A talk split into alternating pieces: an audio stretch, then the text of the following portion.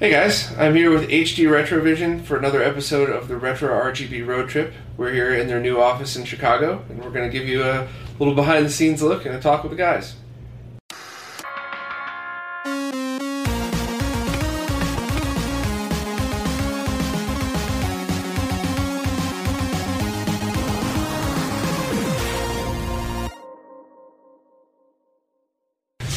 All right, guys, I'm here with Nick and Steve from HD Retrovision. What's up? This is going to be the weirdest interview I've ever done because I talk to both of you every day. so I don't know what to ask you right off the bat other than what, what I missed this morning, maybe. But Yeah. um, for people that I guess don't follow the show and don't know who you are, um, who are you? Damn it, Bob. uh, I don't know. Well, what are we or what are we trying to be? oh. Uh, I don't know. You guys make component cables for older consoles. Yeah. You're gonna make Steve shoot himself in the head. you describe it that way. Uh, yeah, we're Nick and Steve from HD Retrovision, um, and up to this point, we've focused exclusively on making component cables for older consoles. But as Steve likes to point out, that's not what he ever intended the company to be known as. And that, how long has HD Retrovision been a thing? In like officially or Yeah, officially. Like since you said like let's do this, we're gonna make it a company. so it kind of started after I graduated school when I couldn't find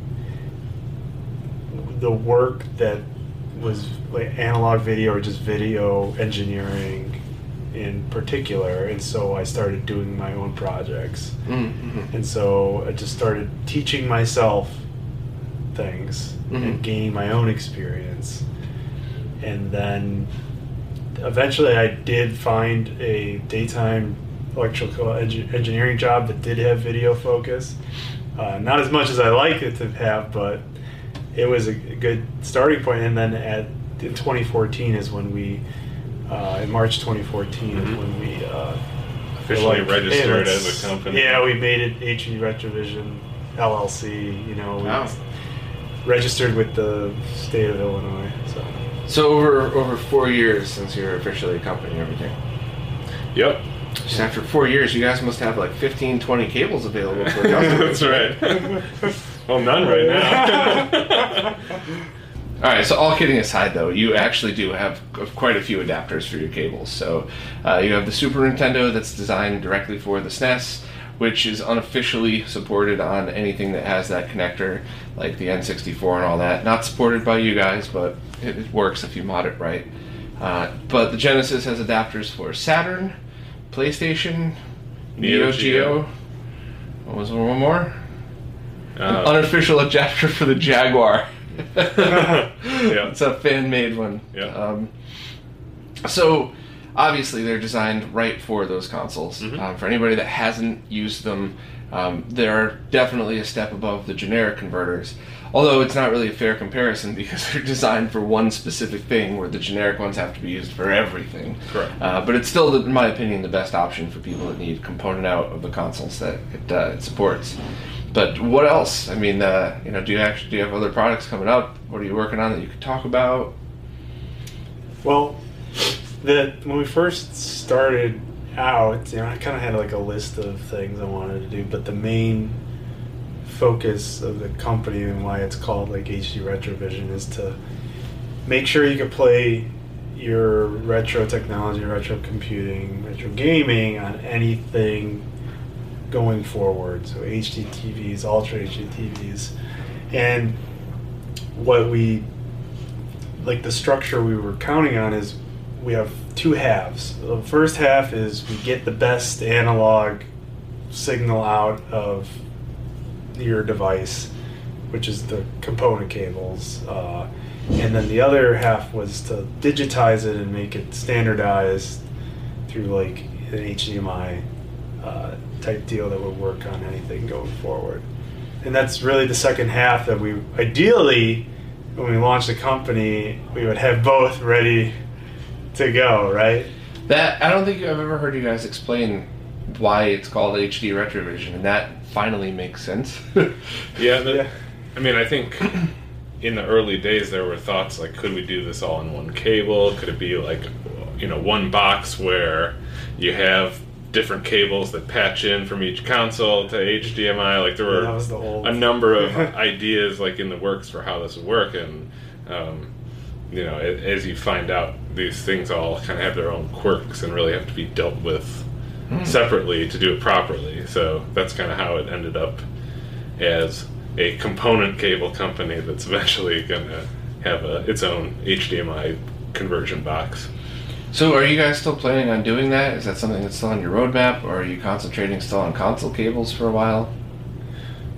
I mean, the two main projects we care about now are Dreamcast uh, component cables and that HDMI project. There may be other things kind of secondary along the way, like PlayStation 2, 3 cables were kind of like, you know, a side project. Like those things exist. We just thought, hey, we're doing all this other stuff. Why don't we put out a high quality version to kind of help fill the gap in that market because of Yeah. the high price of the originals? We may want to do that with Wii cables and Xbox cables, but those are kind of side things to our focus.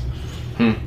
Yeah, that makes sense, and those those cables were helpful because there's a lot of cheap knockoffs that are not good quality at all. That that it's not even for insane perfectionists like me that you know zoom in a thousand times to see the difference in Link's face. Like you could very clearly see a green tint on some screens with Yeah. PlayStation or weird artifacts. So that is pretty helpful. Um, but I guess the Dreamcast one's one you've talked about for a while. That's been on your roadmap since the beginning. Um, I've done a, a bunch of videos and testing on Dreamcast, and the one thing that always kind of got me was on CRTs, like VGA cables look fine. You can get a, you know, the, the on a VGA monitor, you never had to worry. But anytime I put it into a flat screen TV, it was always a roll of the dice on how it would interpret that VGA signal. Um, all the converters I used, pretty much everything except the OSSC, you don't really know what you're getting. So sometimes the aspect ratio is going to be presented as if it was a VGA computer signal and not what it essentially is, which is supposed to be framed as if it was just a TV signal. So does your Dreamcast cables, component cables, is that going to have a solution for that? Uh, the solution is kind of inherent in what it is because the the Dreamcast generates its video as a video signal, not like a computer monitor type signal. But it when you put it in VGA mode, it spits out computer monitor sync signals, and so you're kind of like mismatching the two, and that's why uh, you always have that goofiness with your uh, flat panels and anything that uses tries to decode that signal directly as a computer monitor signal. Mhm. But because it's inherently a video signal and we're massaging all the sync signals so it fits as a video signal, it's would truly be a video signal that's going to be interpreted as 720 by 480 correct uh, aspect ratio. It's just inherent in what 480p component is.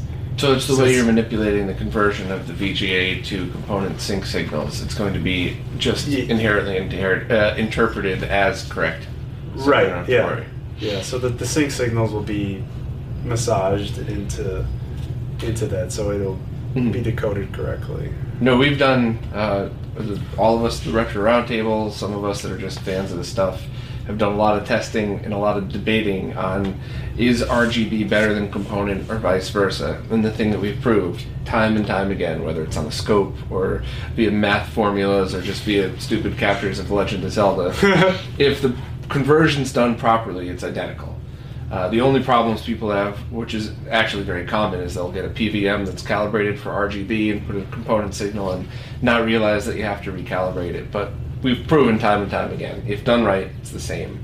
Is it the same with VGA, or do you find any differences because 480p VGA versus 480p component? Is there anything in there that you found, or, or is it going to be pretty much a one-to-one, just like with RGB and component?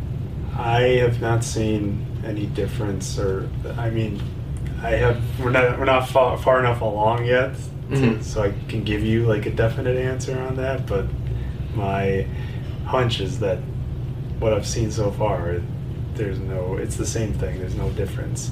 uh, standard def and enhanced def. Mhm. Um, they're the coefficients from translating between the two are identical. Mhm. Um, so it's when you get into high def and other stuff is where more errors come in from one thing doing a forward conversion to YPBPR and then something doing the wrong conversion back to RGB before it's displayed. So theoretically and on paper, it should be identical in every way, and it just you haven't gotten far enough far enough along in the project to produce screenshots to prove it. For Exactly. Okay. Yeah, and if people haven't seen that uh, roundtable episode where I talk about this, I mean, it really ends up just being like a rotating your head type thing. Like the the points that represent you know your color in space are the same RGB versus YPBPR. Those things aren't changing. What you're changing is the coordinate system. And so as long as you know how to change back and forth between coordinate systems, you're not distorting those points. So that's Mhm.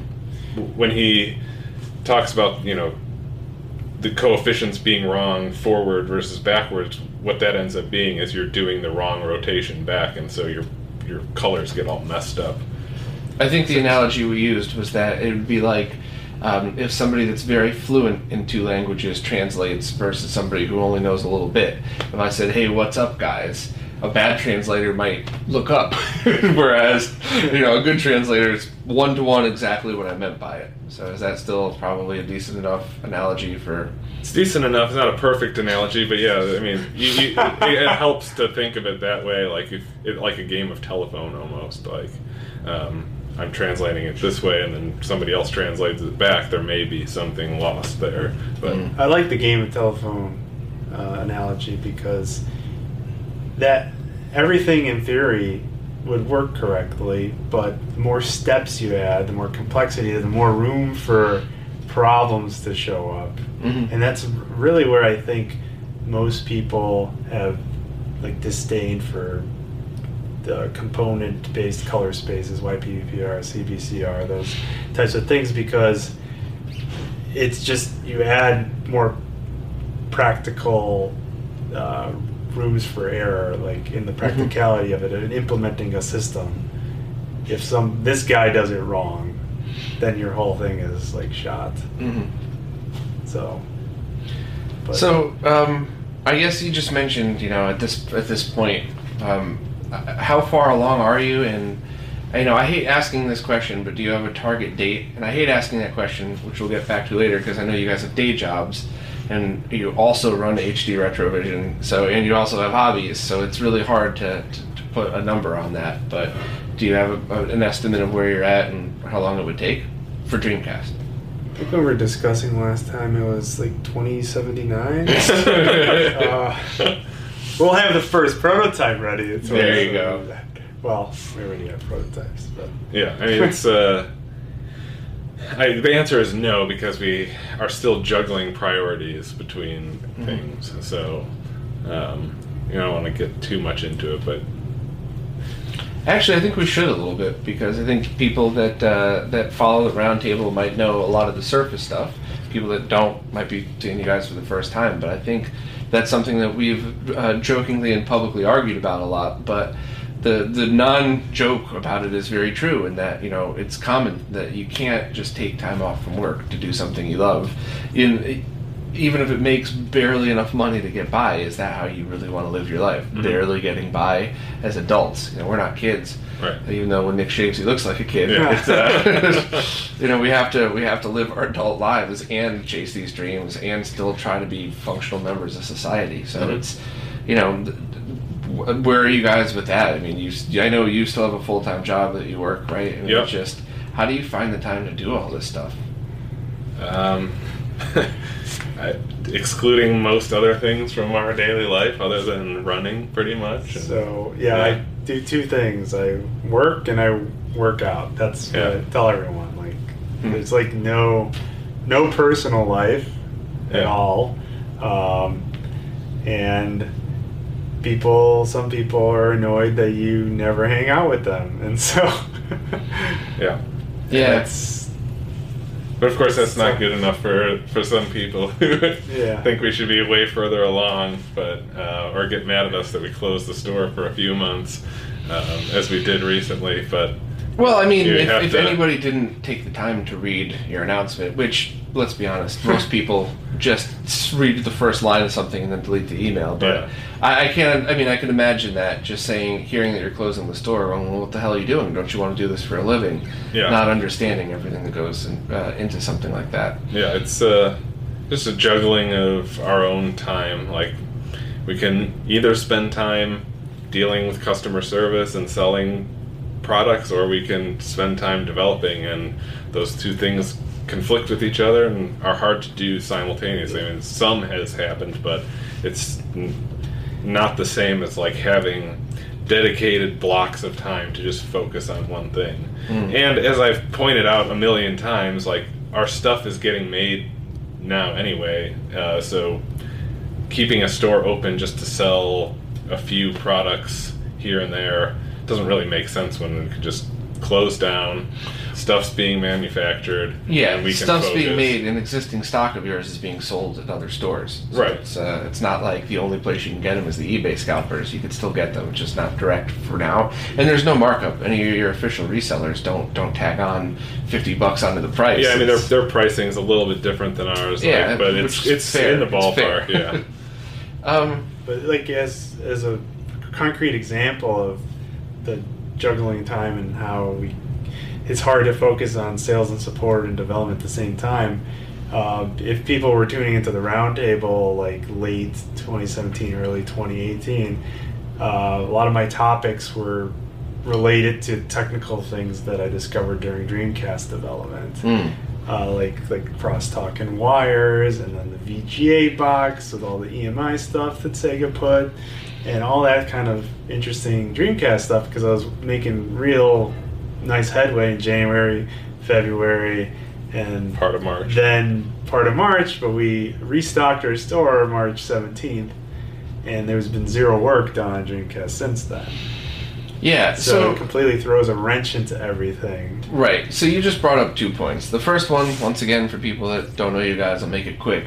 Um, although you're two guys, you operate like a legit accredited electronics business. You don't just slap together a circuit and send it down the assembly line and then wait to hear complaints as you're troubleshooting. Yeah. You go through and you test tons of revisions and you double and triple check your work and you build. Uh, you've seen, shown the test jig before. Um, you've shown pictures of that that shows how you test the boards that you have so that um, both the boards and the cables could be tested.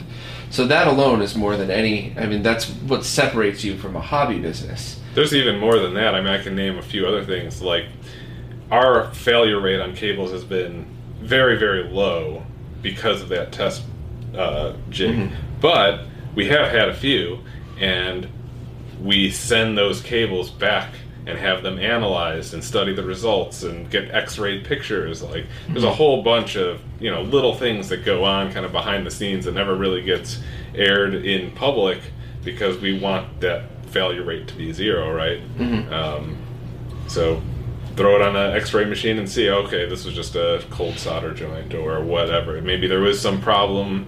Um, we've had issues uh, back when we first started that got resolved like on the assembly line and you know uh, they change like a slight thing to the process and all of a sudden that issue goes away. I mean those are important things uh, that we have to work on and you know maybe not don't get seen um, which is a Yeah. good thing because that means we took care of it but uh, Yeah, very often in, in situations like this, the most work is not what's ever seen by the people. Right. So they just see, even people that would put your cables on a scope and understand how the signals actually look the way they're supposed to, as opposed to white dropping off or green melting in or anything like that. It's, um, it's the support side.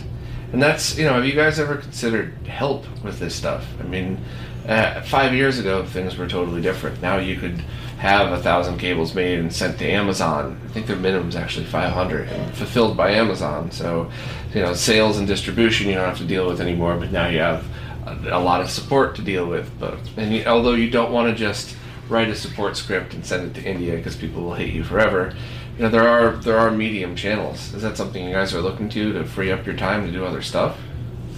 Um, I mean, it's something that I have thought about as something a little further out. Like I want to develop our um, support system so at least as a, a front end, there's a pretty decent system where the customer can go and diagnose their own issue, right? Like we have an FAQ and we have troubleshooting pages, and those are kind of all over the place and it kind of needs to be centralized made a little easier. Mm. and then as a step two maybe at some point we'd have that um, but at least currently i would say the fact that we've done all the support ourselves has been really important because we've learned a lot of things. Like i don't necessarily want um, someone to as- to handle the support tickets this early on in the company. Um, but It's supporting this type of product is actually yeah super difficult it's very difficult. I, I I can't even imagine being able to train people to pick out some of these weird quirk issues. Yeah, that's the other with thing. Do we spend six months like training someone Yeah. and then having to step away from other things? Like, yeah. Well, there's also the other end of that. Is where you just get you know a, a high level. school nerd like one of us Yeah. to come in and say any email that's uh, answered in the FAQ, just memorize our FAQ. It'll take you a day or two, Sure. and then just you know respond to that and anything else filter to us. So that's certainly got to cut a slice off the top of your support tickets. But at the end of the day, you're still spending a lot of time on support tickets, which yeah, and it, it's weird too because this is not something that's like a constant stream, right? Mhm. So you have like little blips of a lot, either uh, a few different support tickets or one issue that's very heavy task. Mm. Um, and if you're going to hire, let's say, outside help, they they want consistent work. First of all, you can't just hire.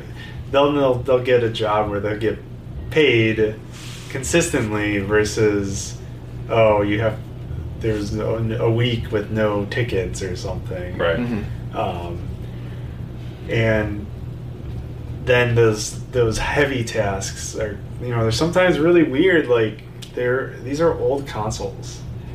And telling people that it's very highly likely that it's their console might be broken is not something they readily believe. And we've had people send the consoles in and then i have to take them apart and say oh your fuse resistor is busted on your 5 volt line Yeah. so There's a lot of little hard things to- that go into that too. Like we've I- seen, um, uh, a few of my friends had done troubleshooting on these things and found out that it was the uh, AC adapter, especially for SNES.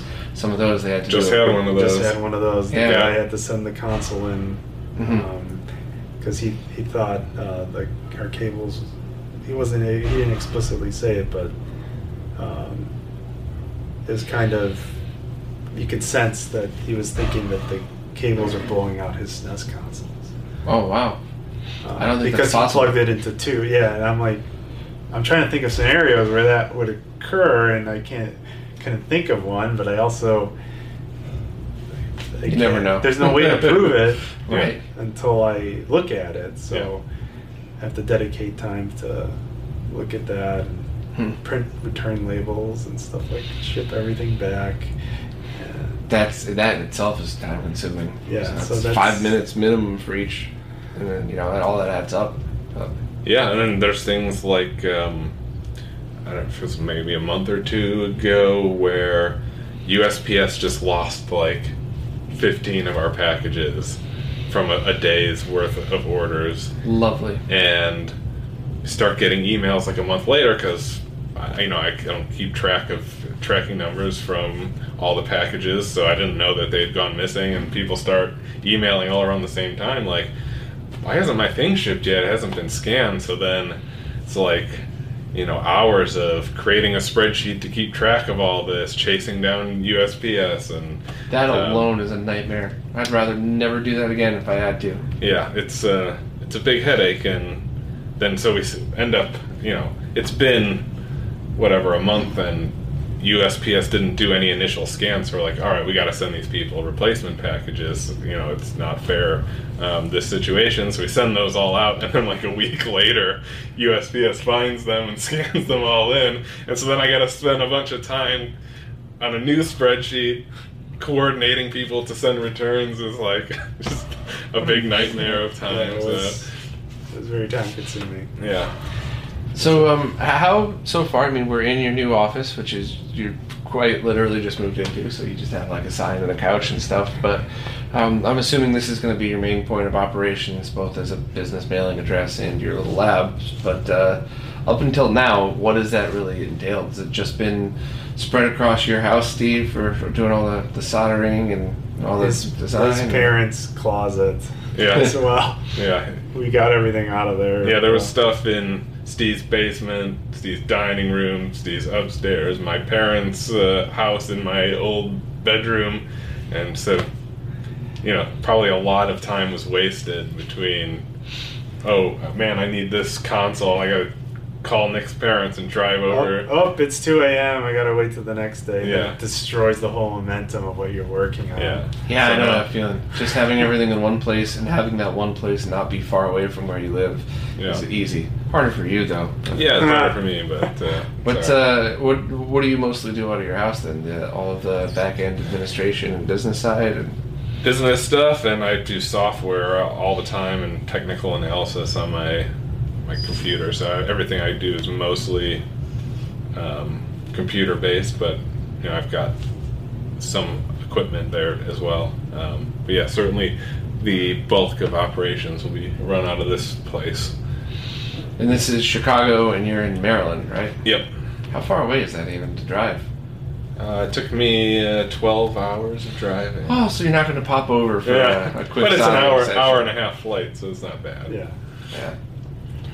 So, uh, is there anything on the roadmap that you guys haven't talked about yet, or is it still just, um, you know, still the same things, just trying to find time to, to continue to move along and do those as well? The roadmap. Um, Or is there anything that you'd like to do, or that's not even uh, not even more than a thought bubble yet?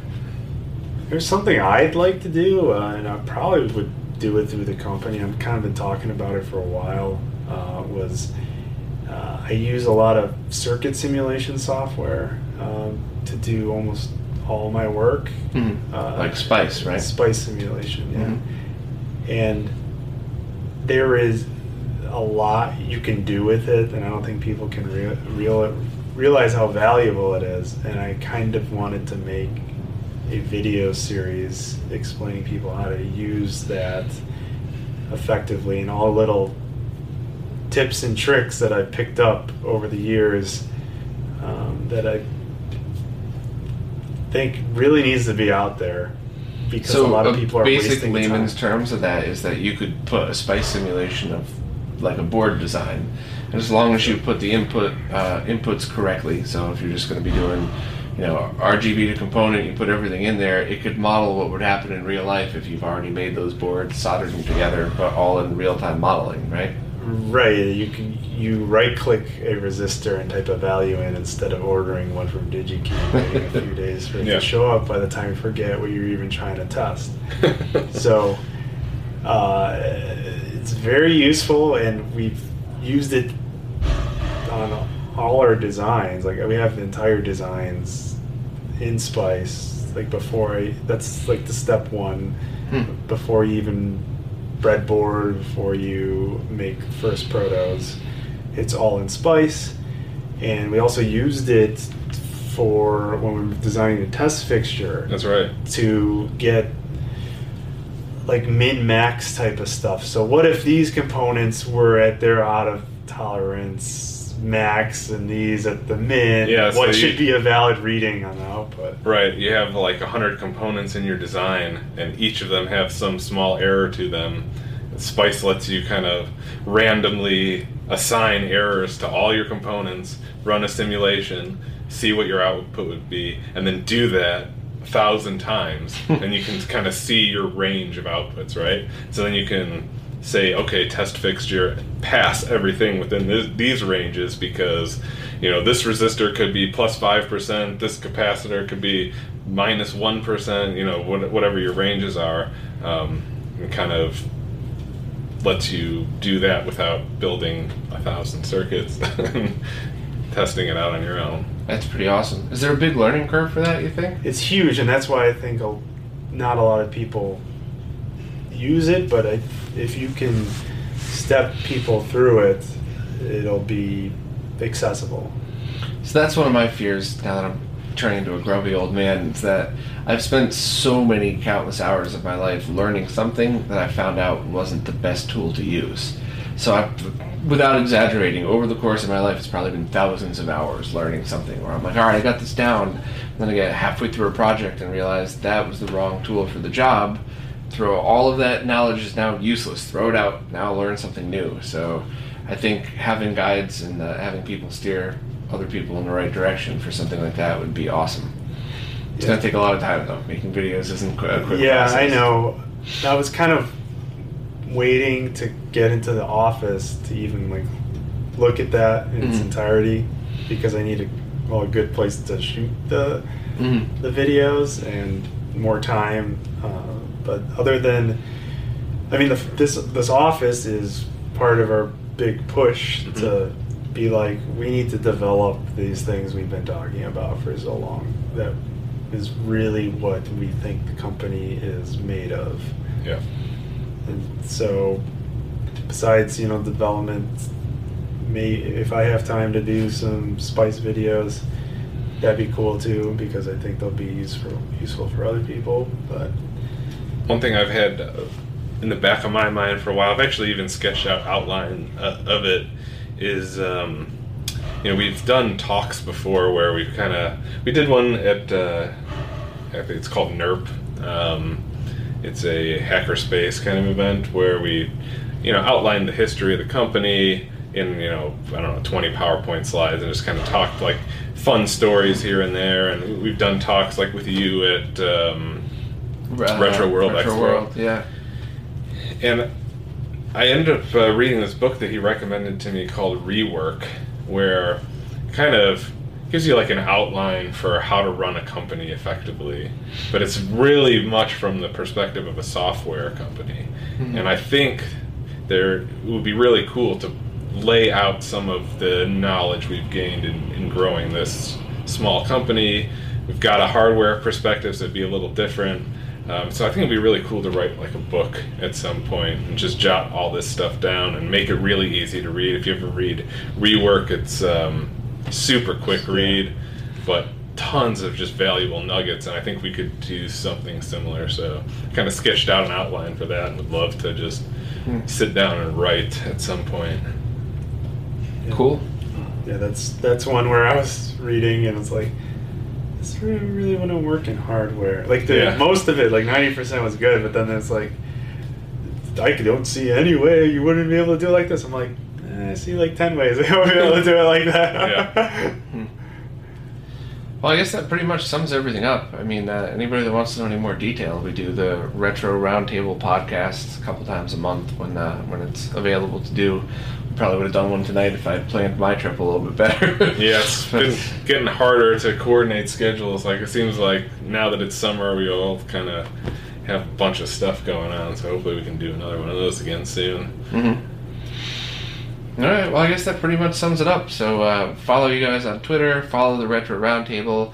And uh, the one thing about that one, um, since it is so random that we do them, uh, click the little bell and subscribe on YouTube. Uh, we don't. We only put up the podcast, so it's not like some of these YouTube channels where you'll get hit with five emails a day. It's just whenever we do it, you'll get notified, and that's it. But um, I'm forgetting anything else? That's Probably. Probably. probably. Well, Twitter and YouTube, and you know, hdretrovision.com is probably the uh, best way to do it. But thanks for taking the time to do this. Hopefully, the next time I come back, um, it'll be more than just a poster and a and a, a couch. Maybe we'll have a new product to show or something. and Yep. Do it again. Awesome, All right. man. Thanks, Thanks, guys.